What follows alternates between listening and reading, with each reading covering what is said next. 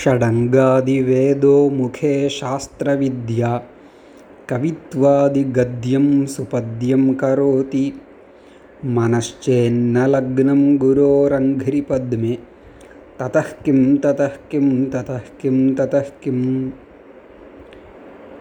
ஷடங்காதி வேதா முகே வேதங்கள் நான்மறைகள் அந்த வேதங்களுடைய அங்கங்கள் சிக்ஷா வியாக்கரணம் சந்தகா நிருக்தம் ஜோதிஷம் கல்பகான்னு அந்த வேத தத்துவார்த்தத்தை புரிஞ்சுக்கிறதுக்கு தேவையான ஆறு அங்கங்கள். அதனோடு கூடிய வேதங்கள். அதே மா இதெல்லாம் முகத்தில் இருக்குது வாயில் நல்ல மனப்பாடமாக இருக்குது சாஸ்திர வித்யா இருக்குது ஷடங்கங்களை தவிர்த்து மீமாம்சா ஆயுர்வேதம் போன்ற அங்கங்கள் சாஸ்திரங்கள். இந்த சாஸ்திரங்கள்லாம் தெரிஞ்சிருக்கு. அதே மாதிரி கவித்வாதி கத்தியம் சுபத்தியம் கரோதி. கவித்துவம் இருக்குது கத்தியம் பத்தியம். கத்தியம்னா பொயட்டிக் பத்தியம்னா பொயட்டிக் லிட்ரேச்சர் கத்தியம்னா ப்ரோஸ் எழுதக்கூடிய லிட்ரேச்சர் இதெல்லாம் நல்ல கவிதைகள் அழகாக எழுதுகிறார் ஆனால் இவ்வளவு இருந்தும் குரோரங்கிரி பத்மே மனச்சேன்ன லக்னம்.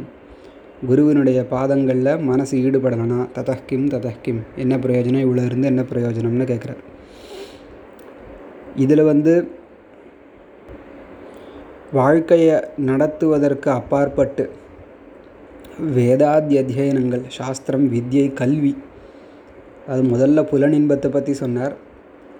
அடுத்தது வாழ்க்கையை நடத்துகிறத பற்றி சொன்னார். புலனின்பத்தோடு நிற்காமல் வாழ்க்கையை நடத்துகிறான் வாழ்க்கையை நடத்துகிறதோடு இல்லாமல் அதில் வேதா வேதா வித்யைகள் இந்த மாதிரி கல்விகளை நல்லா கற்று வச்சுருக்கான். இது வந்து முன்னாடி சொன்ன ரெண்டு கேஸை விட கொஞ்சம் அட்வான்ஸ்டு கீழ் லெவலில் புலனின்பம் அனுபவிக்கிறவன் இருக்கான்னு வச்சுப்போம். அதை விட கொஞ்சம் மேலே இருக்கிறவன் நல்ல வாழ்க்கையை நடத்துகிறான்னு நினைக்கிறான். அதுக்கு மேலே ஒரு படி ஏறி நல்ல கல்வியை சம்பாதிச்சு வச்சுருக்கான்.